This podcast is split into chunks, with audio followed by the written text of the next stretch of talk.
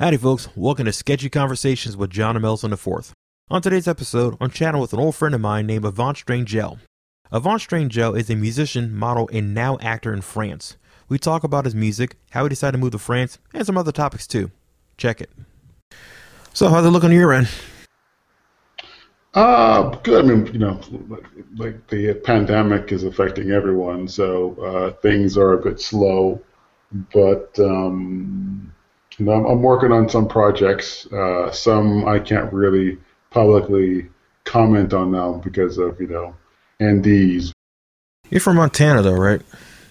Yeah, yeah. I lived, actually, you know, I was born in New England and then moved out uh, to Montana uh, and lived there during my formative years before moving you know, back to Boston and then eventually to Europe. Oh, cool. I know you spent some time in China too, right?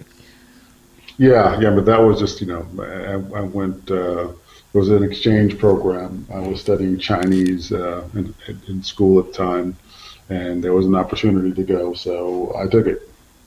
Cool. I used to talk about that a bit. I was like, oh, cool. And we talk about like the, you know, what China was like and everything. You know, mm-hmm. you know, you had red hair that for a second there too, right?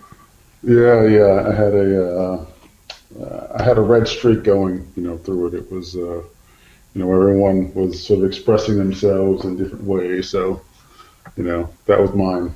There you go. Let's take it. Okay, so bouncing back from New England to Montana. Um, so what was it like growing up? In Montana?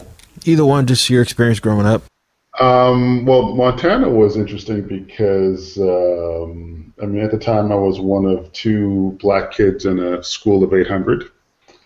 Uh, and so um, that was interesting in the sense that I mean, I, and I was actually kind of isolated because I was a gifted athlete. So, you know, in terms of I was a track star, I was a wrestler, I was their, you know, football guy, um, I was their gymnast.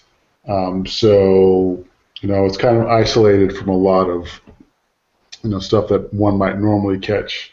Um, but you know, until I started messing around with some of the girls, and, and the parents weren't cool with that.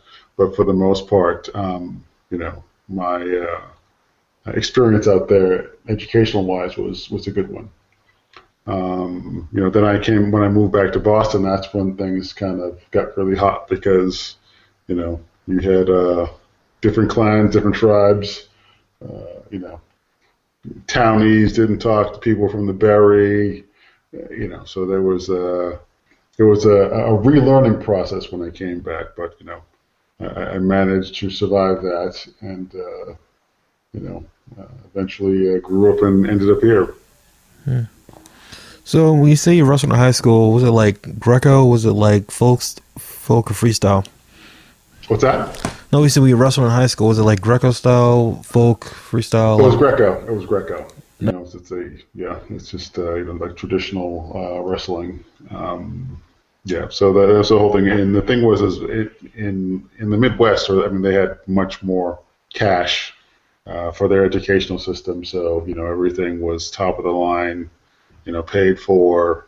Uh, and then when I came back to you know Boston, you know, it's like you know, sort of urban, they weren't you know sort of doling out money for wrestling or fencing or anything like that. So, uh, you know, that kind of had had to get curtailed. But you know, that I, that's what, when I sort of switched from um, sports and I jumped into music. It's like you know, you had to find an outlet somewhere. So that was the next question. So, when'd you get into rock music? Man, well, I mean, the thing is, is when living in Montana, um, you know, they predominantly listened to it was either country and western or rock. so uh, you know, I kind of grew up with that out there, and then you know, so I was always into rock, and then when I came back to Boston, you know, of course, you know, well, being black, well, you had to be R&B and hip hop, like blues or jazz. Like, yeah, well, I like that too, but you know, I was brought up on you know big guitar, so. Uh, and then I just I just stuck with it because there just seemed to be such a saturation of black artists who were only in R and B or or hip hop, what they what do they call it now, like urban contemporary or whatever. And um, you know, I didn't see a lot of cats, uh, you know, swinging axes, so uh, that was the, the path that I chose. How the times have changed now. Yeah, yeah. Well, that's great now. It's like you get, it's like the musically, you know, that everyone's all over the map now. So it's uh, it's great. I mean, I'm, I'm loving it. Yeah. Because remember we talked about you know the name you have Avant Strange I was thinking mm-hmm. like, do you ever get has there been confusion between you and also the R&B singer at the time? Uh, well, that's why actually I opted the, the Strangel moniker because to avoid that because I actually had the name first, but um, when it comes to uh, the court system, they go by which one is most recognizable because you know of course he had uh, a video out and much bigger lawyers. Uh, there was no way I was going to win that fight.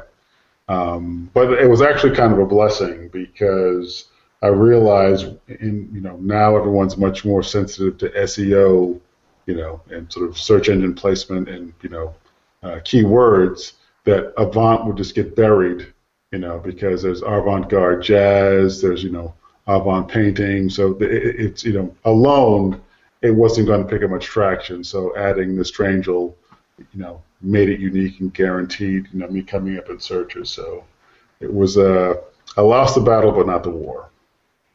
Good way to put it. You know, I remember also you were like a big David Ryan Harris fan, right? Oh, still am, still am. I I, I love that dude. It's like I, I follow him on um, Instagram. Um, you know, he's just a phenomenal songwriter. Uh, and there's just so much that I, you know I ended up finding out that he, people that he wrote for that I never knew. But I mean, him as an artist by himself, I was you know I started following him when he was a Follow for Now and then he was he did something with the, I think called the brand uh, um, the brand new Immortals. Uh, he did a, a, couple of other projects, some songwriting stuff, and you know now he's David Ryan Harris. But um, yeah, I mean, he, just like in terms of lyrically uh, and his arrangements, I just that the dude's just like a, a brilliant songwriter. Oh yeah, he actually put me onto him. Yeah. Yeah. Oh, totally, yeah. oh yeah, totally did. You know, did you ever like? Uh, have you ever crossed paths or not, or what? with uh, uh, David Harris. Yeah. Uh, no, no. I mean, the thing is, well, I'm in, I'm in Europe now, so I, I doubt you know I'll ever cross you know pass with him unless I go back stateside or he he goes on a tour or something. But uh, no, I mean, it's you know I might send a couple of messages on Instagram admiring the music because sometimes I do live performances, oh, cool. but um, you know, we don't you know we don't know each other. That's fair. All right, so all right, so I remember when, but when did you move to France, though? Man, I've been here for moved here a while ago. It's been at least ten, maybe twelve years. It's been a while. It's yeah, it's been a while. Wow. Time flies. Yeah, it's been a long time. It yeah. feels like yesterday. I remember like your cover of my guitar gently weeps. You know. Oh yeah, yeah. That was a. Uh, yeah, yeah. I'll let you take on it. Thanks, thanks. Yeah, there, there's people who either love it or they hate it. Yeah, I, I have some Beatles, some George Harrison purists that are like, you know, how dare you? Because I actually added another verse. I, I felt that it was a bit lopsided. So I added another verse to kind of round it out, and you know, some people like it and some people can't stand it, but you know, it's all about interpretation. I always wonder what if what if certain Beatles fans think of Eddie Hazel's version of mm-hmm. you know yeah. if I want you so heavy. I always wondered. Yeah. Yeah, but I mean that that's that's, that's funkadelic, man. I mean they're they're pretty much on uh, equal footing uh, music musical wise, musicality wise, and it's like that that that version. It's just, I mean, it's a monster. It's a it's a it's a. But I mean that that's much more of a, a, a truthful interpretation in terms of structure. But uh, yeah, I mean, I think they'd appreciate it. If, if any Beatles, you know, fan hasn't heard the the funkadelic version, then yeah, they're missing out. So are those releases still available online, or are you trying to like separate, you know, you as an actor and a musician? No, they're still available. I mean, the thing is, is there's no reason why you can't be an actor and a musician. I just, you know, move, doing acting, I kind of slid into sideways, and it seems to have been much more um, uh, let's say profitable, if you will. Uh, you know, it's like with when you're a musician, you're trying to find gigs, you're trying to, you know, you've always get that hustle on, and there are so many other bands out there trying to do the same thing.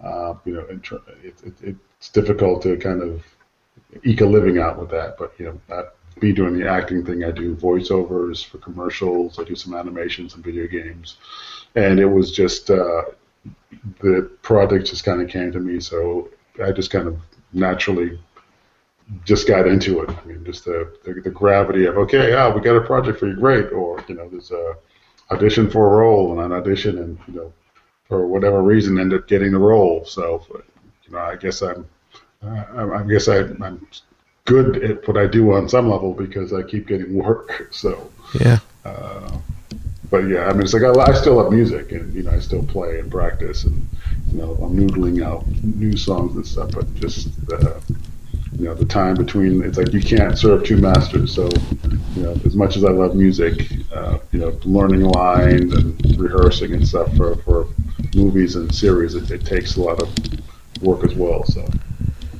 Understood totally. You know, so how'd you get into acting? I was actually um, uh, I slid into it sideways because when I actually went in for a, a casting to do a voiceover, um, I saw an ad and, um, and I was uh, working as an IT guy, and it was basically kind of like a, a rupture or saturation of IT professionals, and I needed to jump into something else. And people kept saying, you know, I'm thinking, okay, well, what else can I do? And I always kept hearing, you know, growing up, oh, you have such a nice voice, you have such a nice voice. I said, okay, well, let's see if I can make some money off of this puppy. So I went into an, uh, a casting for a voiceover. Um, you know, they spoke with me. They we kind of they filmed uh, like a, a self tape or a video of me speaking, and they actually ended up coming back and saying, "Well, we want you in front of the camera instead."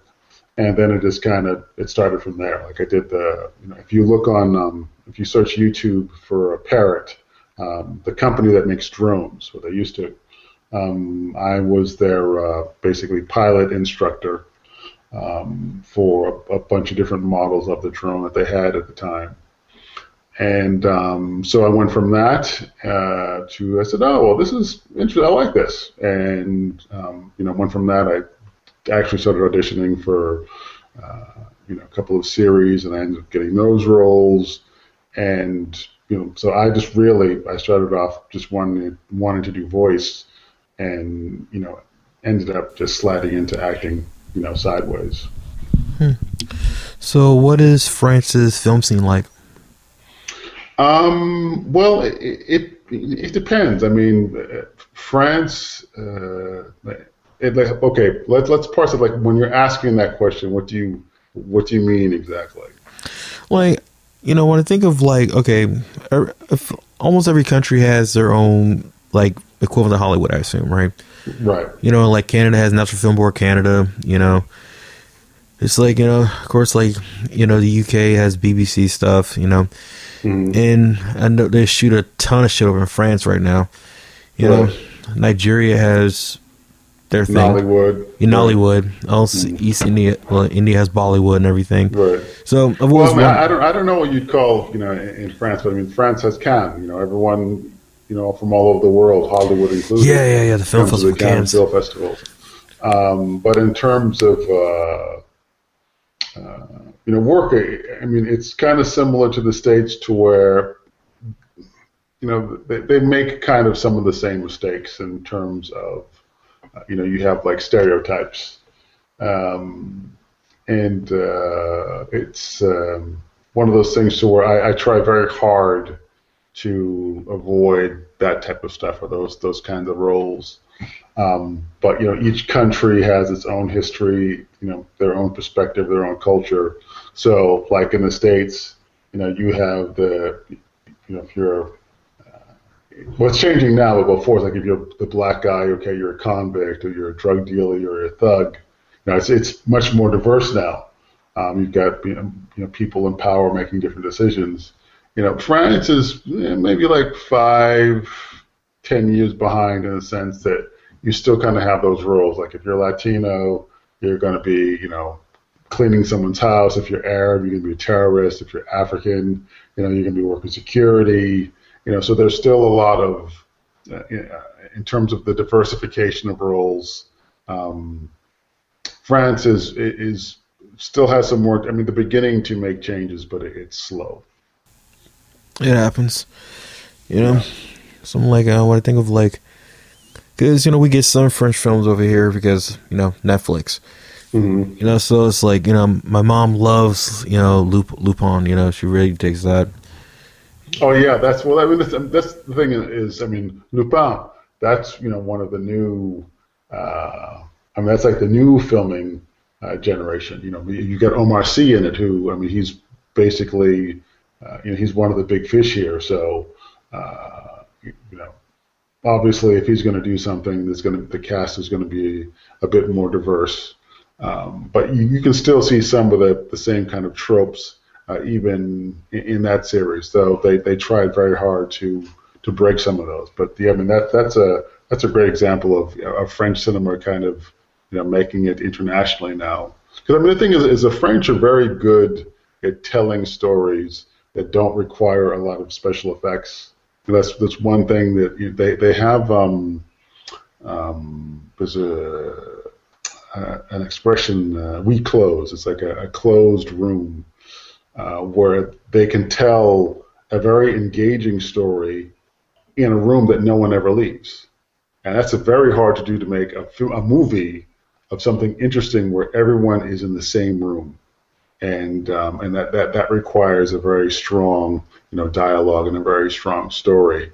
Um, so you know, as much as I appreciate American film because you know we're okay with you know big budget and you know effects and cinematography and all that. Uh, you know, the French they can they can tell a very endearing and engaging story um, with you know without uh, any of that. Very true. Like when I think of French film, I think of cinematography, and also mm. think of stuff like Vie en Rose. You know, I think of that right. French film I think of, and also um, Cuties as well. I didn't see the big deal. I just thought it was a very French film. Yeah, I mean, this. You know, it's, it's funny. The Cuties was very controversial. I actually, to be honest, I still haven't seen it yet. You didn't miss much. Annoyed that it was making because people had made one assumption before even seeing the film it just you know it was just hilarious. It's like uh, you know people were saying, oh, it's sexualizing these children and you know pedophilia and blah blah blah blah. It's like, um, did you see the movie? and it was directed by a woman woman, so you might want to slow your roll. Um, but yeah, that's that's kind of like the new generation of filmmaking where you know they're they're different subjects. It's much more diverse. They're talking about different things, and pushing things in different directions um, and they're different perspectives because it's it's you know you have uh, I mean Paris particularly we call it the Ile-de-France um, is very diverse. It's very mixed. You have a, a huge Arab and African population. You have a, an Asian population. I mean because you know France at one point you know, they had a lot of colonies, Vietnam, Africa, Algeria, and so there's a very um, diverse mix of uh, people in Paris, but it, you don't really see a lot of that in the films unless it's you know like you said Omar Sy is doing something or or or the new generation of filmmakers uh, which you know they grew up in the banlieue which is you know kind of like the hood so they're they're include they're much more inclusive hmm. I'm glad to see that you know hopefully Hollywood here kind of picks up they're trying to mm-hmm. you know because well, I mean, Hollywood. I think the, the states is much more. You know, the the one thing I have to say for the U.S. is we have a tendency to, to at least take the stuff head on. You know, it's like okay, it's like it's ugly, but it's something we need to deal with and we need to acknowledge it. Um, France isn't quite there yet. You know, it's there's there's still stuff that they're struggling with acknowledging. So they, they they still have a lot of work to do, but you know, people are trying. Um, but in terms of the states, I mean, now you have uh, you know actors or production companies where they include writers that you know the staff or the crew or the you know the, the cast has to be composed of, of a mixed group of people. Um, I mean, that's important because you get it's much more enriching. Um, that that's something that uh,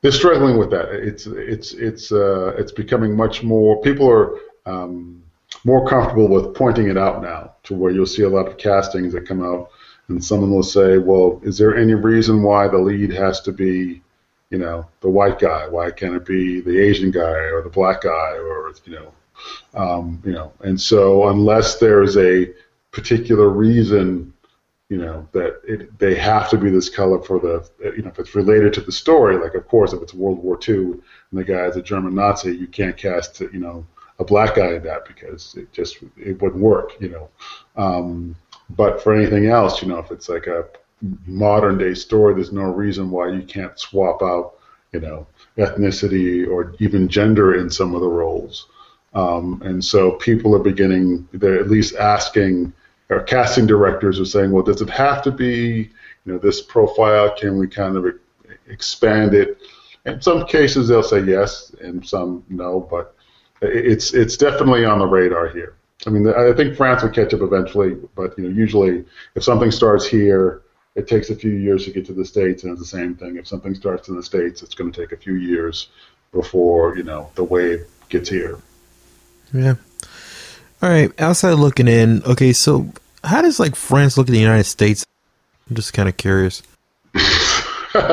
well, uh, much better now that you know uh, the the orange clown is is uh, out of office. Yeah. Um, uh, people were, were struggling with that one for a while. Yeah. Uh, Our bad, y'all. I had nothing to do with it. I'm just saying. well, I mean, the thing is, is in one sense, they couldn't really throw stones because you know France is also kind of dealing with their own. Uh, the U.S. had uh, Trump, and uh, France has a, a, politician called Le Pen, um, and Le Pen is basically like your extreme right uh, you know, can basically it's like the female version of Trump, but even you know uh, more racist. Um, and so uh, it, they've had close calls with that one, so they couldn't, you know, really point the finger too hard. But at the same time, they're like, you know, how is it you went from Obama to Trump? We we don't understand that. You know, it's like you guys elected a black president, which no one thought would ever happen and immediately after you you guys vote in this you know completely incompetent you know circus monkey. Um, you know so but the, the thing is is the french are able to parse out there's a difference between the government and you know its people. You know obviously the, half of the people voted for trump but they know that it, it's not a monolithic thing. So you know, you know, they they get, you know, some of you Americans, you, you guys got some issues and you need to work through some stuff. Um, but you know, each country has uh, their own funk to deal with. True. Because I always imagine the world just kind of looks at the U.S. like a bunch of gun-toting morons basically dance on a cauldron of gumbo for some fucking reason.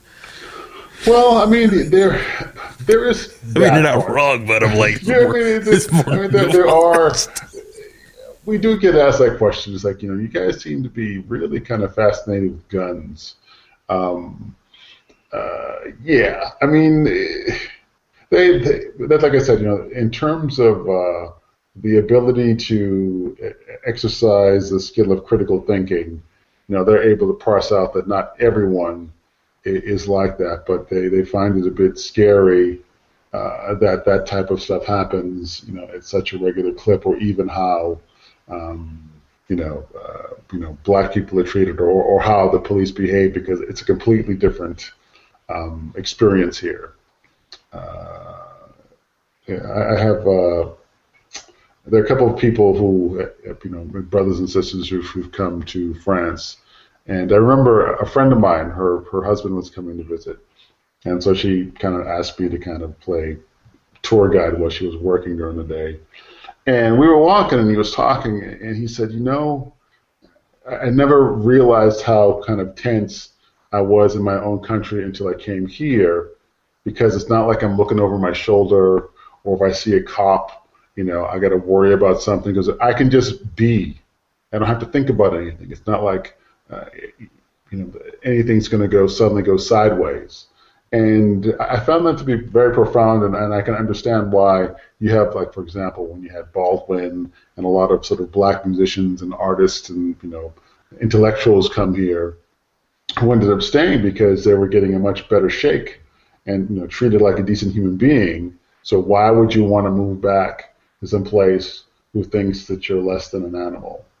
Um, so, uh, in terms of um, the the experience of living here, or, or, you know, Black Americans particularly who come over, it's a very um, eye-opening experience in terms of um, you know the interaction uh, with people, or even with with law enforcement, because they're much more um, you know. No one goes reaching for a gun here. it's uh, that that type of thing. Uh, I mean, it might you know, a baton might get a little bit happy on occasion. Uh, and, and not to say that those types of things don't happen, but in terms of the level of violence or frequency, um, it, it's it's nowhere near what happens in the states. I kind of figured that when I've seen and noticed, though. Like I can see some get somebody getting a little bit baton happy. I mean, you gotta release some stress somewhere somehow. yeah, I'm gonna cut that part I'm, out. I'm, I'm, I'm, school about if you know that's how you need to relieve your stress. You need to find another line of work because you know that that that's not for you. Uh, but um, th- there was a um, one thing I will say is that when the, the George Floyd, um, you know, may he rest in peace, when that happened, that like with living here, that kind of was a spark that set the world on fire because uh, the protests that has sparked even here, um, because there are a couple of events that were similar to that that had happened here, and it, it just it, it, started the fire, and you know people were protesting here as well for George Floyd as well as you know things that had happened uh, to uh, um, black citizens here. So uh, that was extremely um, uh, influential in terms of kind of lifting uh, you know the rug up and saying, yeah, we kind of have that problem here too, and you know we're going to deal with it. Glad to see that, you know, because mm. you know George Floyd. It wasn't just about him; it was about him and everybody looks like. I mean, it, yeah, yeah, like yeah. I mean, like from George Floyd, Breonna Taylor, but Breonna Taylor is like a bunch of other fucking stories that didn't even make the news. So yeah, you know. Well, it did, but not not with the same sense of urgency or, or, or coverage. You know, because you have Breonna, you have uh, Tamir, you, you you know, the, like you said, you know, the the, the list of names uh, can go can go on and on. But that one, because it was captured the way that it was, just made it so undeniable and so painful that. Uh, yeah, I mean, it was a combination of that and the Karen in, the uh, the, the bird park. Uh, that that combination is, you know, for the rest of the world, really just kind of kicked it off. All right, we'll get back to the music though, because that's how we met.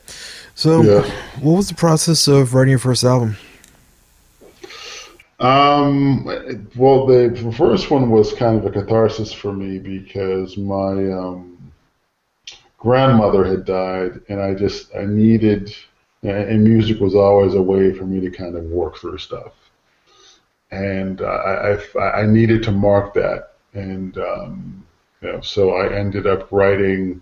That was like my first project. So it was like you know, four songs. I wanted to do something that was, you know, something that I could do on my own because it, you know, trying to do a whole album just would have been way too expensive and but I, there were four songs I knew that I that you know, or, three because of the, uh, an, inter, an, interpretation of uh, George Harrison's "Guitar Gently Weep." That you know I had in me that you know I wanted to put, and one of those was Nana, and that you know that was kind of the thing that started it all. And so then I added the the other songs as well. But um, yeah, I mean, for the my my first project, I was really just kind of inspired because I just needed to work through stuff that I, I couldn't you know I couldn't talk about, so I had to put it in music. Sure. Wasn't there another song called Little Sister? Yeah, yeah, yeah, yeah. Yeah, yeah was, that, sounds, that song just stuck in my head for almost like twenty years. You know that right? yeah, that that was um, yeah, I mean those those were those were songs kind of. It's like a, as a musician, you know, and I, I'm, I'm I'm going to assume that maybe sometimes the same thing happens with you.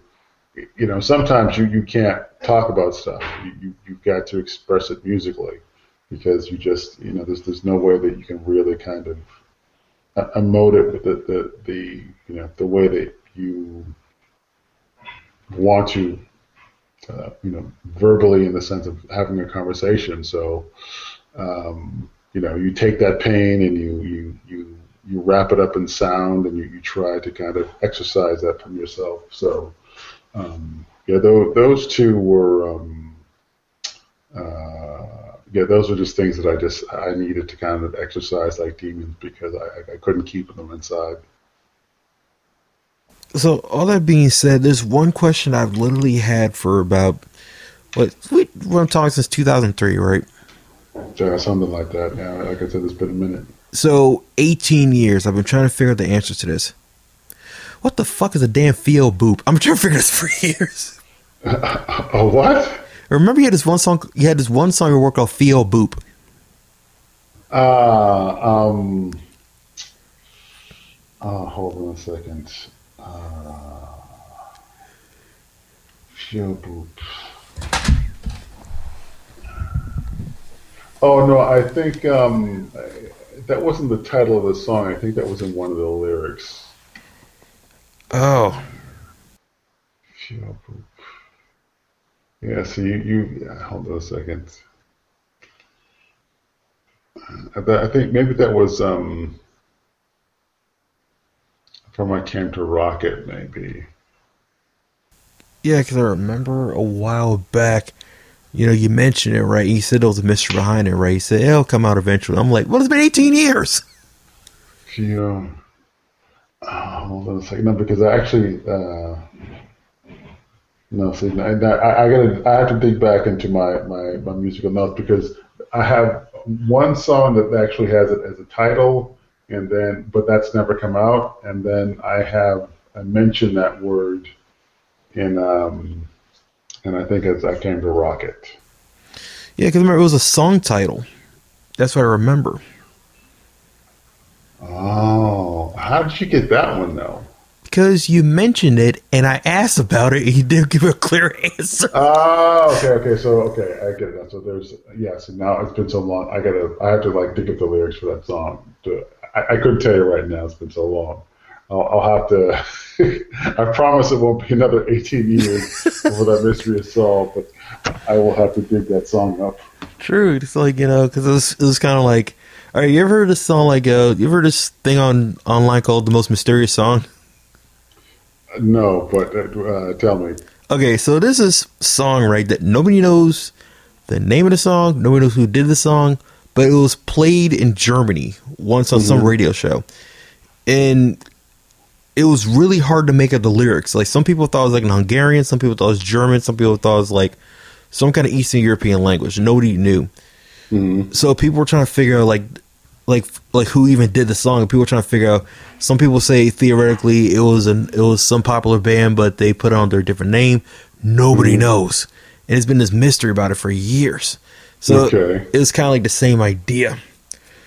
Ah, you know. Well, there's, there's, there's definitely a story behind it, but like I said, I, I have to dig back into my musical archives of lyrics and unearth that one because it's been lost in the antiquities of time.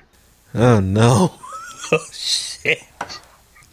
All right, shit. But uh, I, when I find it, I'll I will you know send you the the answer and solve that mystery for you. Thanks, thanks so much. I appreciate that. All right, so I'm just so I take it. So do people know you more as an actor or as a musician now? Um, uh, well, more so as an actor now, but I mean, uh, musically, I'm I'm still doing stuff. I've actually worked on um, there are a couple of acts I've worked with out here as a um, English and vocal coach um, because they want to expand into the Anglophone market. So I have helped them, you know, work on their accents. And, uh, actually, with one act, I, I, I worked on uh, two of their albums in, in terms of I, I, sang on one and, and penned a, a, song, and it was like a blues roots folksy kind of uh, album. It's a, basically a French bluesman um, who's kind of doing some interesting stuff with the blues, but almost with like, with a touch of Elliott Smith to it as well. Um, so, but you know, musically, uh, you know, that's that's always going to be a part of me. So, but in terms of um, notoriety, I'm, I'm much more known for acting now. I mean, I've done uh, you know a bunch of different movies. I've done two TV series. You know, I do voiceovers now, so um, you know, sort of on the, the, cinema acting thing is much more um, uh, you know, prevalent. Hmm. Kind of like um, that one actor, whoever calls Evil Dave Chappelle. Dave Chappelle. Yeah, you know, well, you know, talk about right. Yeah, yeah. I mean, he's he's. Uh, I mean, he was an actor and a comedic. Well, he's a comedic actor, but now he's he's doing his comedy comedy thing. No, no, no, no, no. Different guy. I mean, he's literally a guy. He, he, I forgot the guy's name, but he looks like he gets confused for Dave Chappelle a lot, though. But you just said Dave Chappelle, so who? who like, so there's another. There's, there's, like there's another dude that looks a lot like him, and it's like you'll know it when you see him. I can't remember his name for shit right now, and my phone just died on me right now, so I can't look it up. But like he was on a bunch of other stuff, and he gets sometimes confused with Dave Chappelle. It was like a Mandela effect sometimes, where people are like, "Oh, that was him." Okay. The point yeah, is, so you're, you're, gonna have to give me a name because I, I got nothing on that one. And literally, I looked it up. his, his face pops up. His name is Bokeem Woodbine. Bokeem Woodbine. You know when you see him. Oh, wait a minute. I know he. Um, yes, I know. Um, he does like like gangster. Yeah, him roles. Yeah, him. Yeah, yeah. He was in. Was it Dead Presidents? Yeah, I think so. But either way, some people joke comes. He's like Dave Chappelle's evil cousin or something like that. Yeah, yeah, yeah, yeah. So, you know, the funny thing about Bokeem Woodbine was actually in a metal band. Oh, really? Yeah, before he got into acting, he was actually in a metal band. Wow. So I thought it was, always kind of an interesting parallel between you and Bokeem Woodbine. So people will know you more if you're acting than your, your, your music, though. Right, right. So that is reminded. I was like, so I was like trying, trying to work that reference in there. Hmm. Well, I'll have to I'll have to find him work on a project together and then propose we start a band. That'd be kind of lit, actually. Because both they have like a kind of similar vocal range, actually, except yours is deeper. Yeah. Yeah, yeah. We, we definitely kind of have a similar look. Sheer coincidence. Yeah, yeah. I didn't even think about that. that. That's funny. That's hilarious. Yeah, I'm I'm going to have to I'm going to earmark that one now to uh, the next time if I you know he's going to be on my radar now. So if I ever get in a project with him, I'm like, yo, my man. Hey, you have a better you have a better shot than most. yeah. We'll see. We'll see. That's funny though. Well, yeah. Well, at some point, once if I ever come back to the states, you know, and do some Marvel blockbuster, uh, you know, that you know I'll have a, a better chance of meeting him. But for now, I'm in Europe. I'm doing projects between France, you know, the UK and Japan, and uh, you know, so and I don't have to worry about getting shot at. So um, no, I'm I'm good here for now. I don't blame uh, you. Yeah, actually, it's a funny story you mentioned that. All right, there was this one cop named I can't remember his name, but it was Eric Dorner, Dorner, something like that, right? Mm-hmm. And he was a cop that started shooting everybody. Uh, wait a minute, are you talking about the um, uh, the black cop that yeah, everyone yeah. was trying to chase down? Like, like they sort of got him in a building and burnt him. Burnt yeah, that guy. Down? Yeah, yeah, yeah, yeah. Yeah, funny story. Okay, the story was that uh, literally um, LL Cool J and the guy who um, was on That's So the played the Dan That's So Raven. They literally stayed in the house for a week. Oh, really? Because that guy looks just like me. I'm staying my ass in the house. yeah, it's like I might be a celebrity. I'm black first, man. Shit. Right. Yeah. Yeah. That that's always you know that's always a thing. It doesn't matter how successful you are. Uh, they're going to see black first. So you know, I'll I'll come back to the states when I have my own security detail and entourage, but I don't ever have to deal with that kind of nonsense. Smart move. Yeah. You know, I, have I've been there before, done that, bought the T-shirt. I have no interest in uh, being you know subject to that type of uh, you know.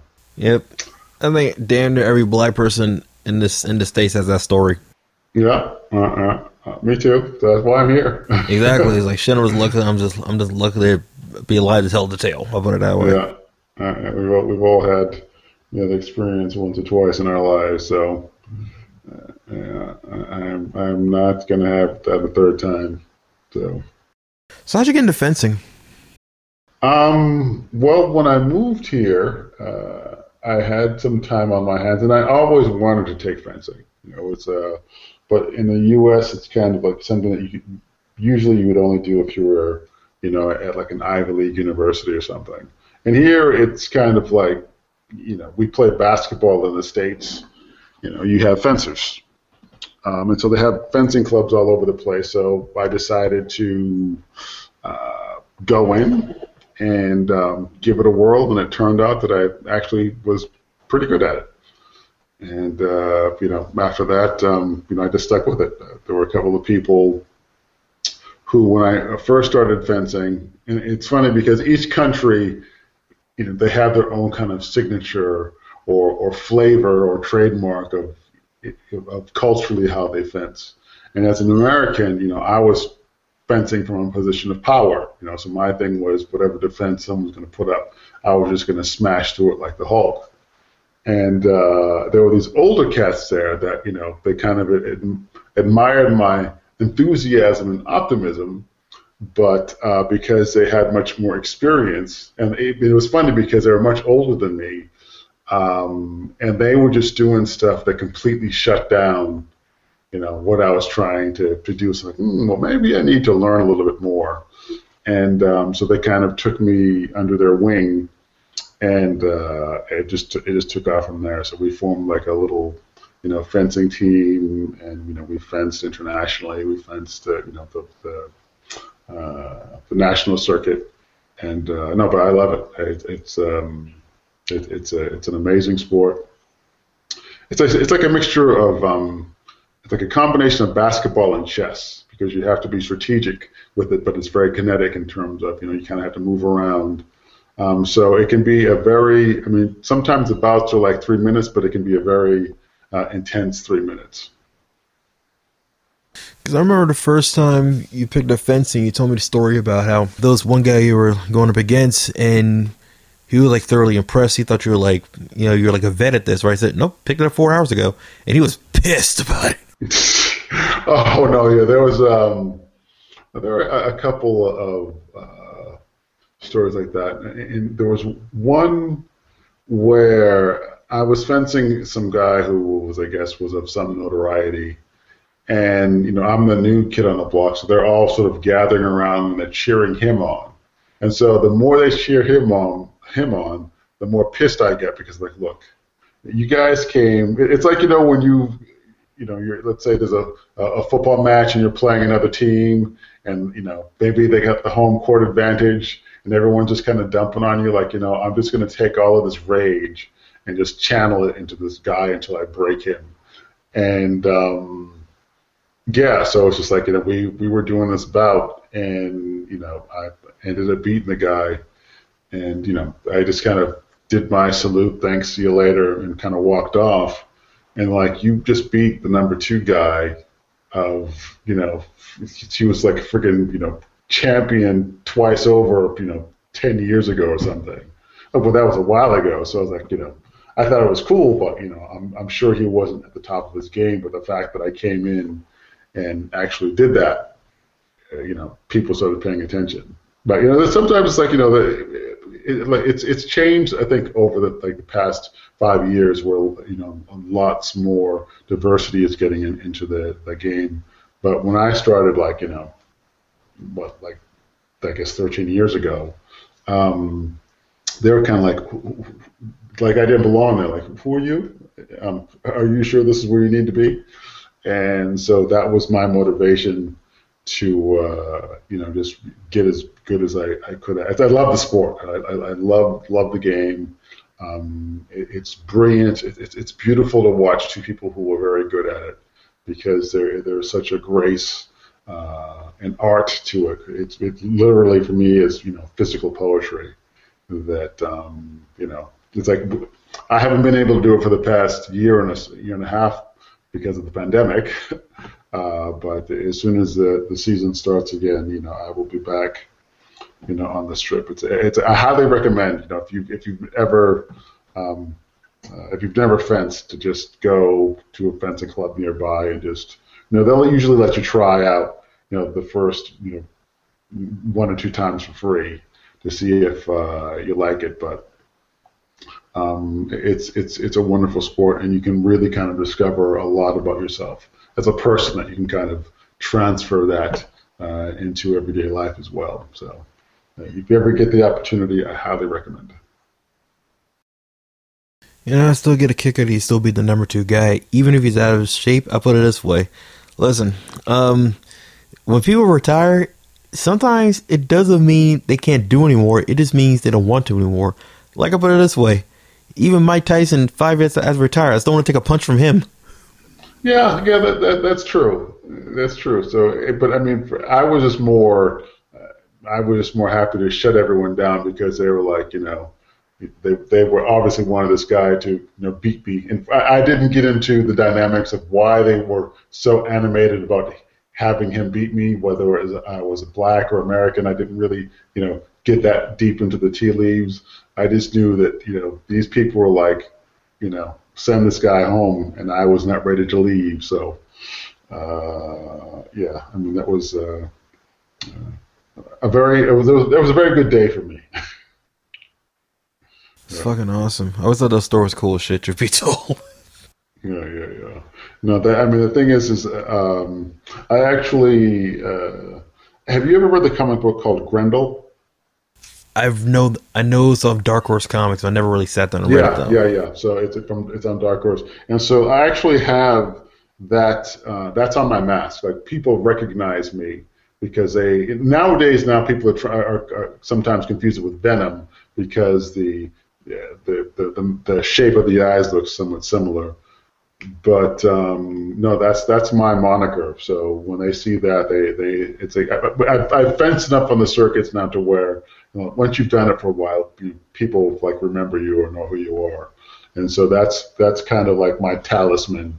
Um, you know, that's my my uh, you know, that's on my mask, and you know, one of the things that kind of inspired me to really want to try fencing because in like the, I think the first issue, you know, he was a, a fencing wonderkin, and uh, so that that kind of you know, planted the seed of curiosity.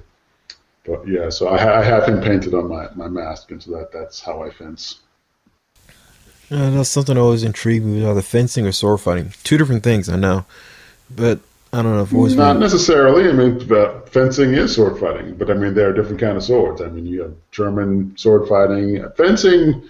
In terms of the sport, like that you see, you know, at the Olympics, you have three weapons. You have saber, foil, and epee, and they all three of them have different sets of rules.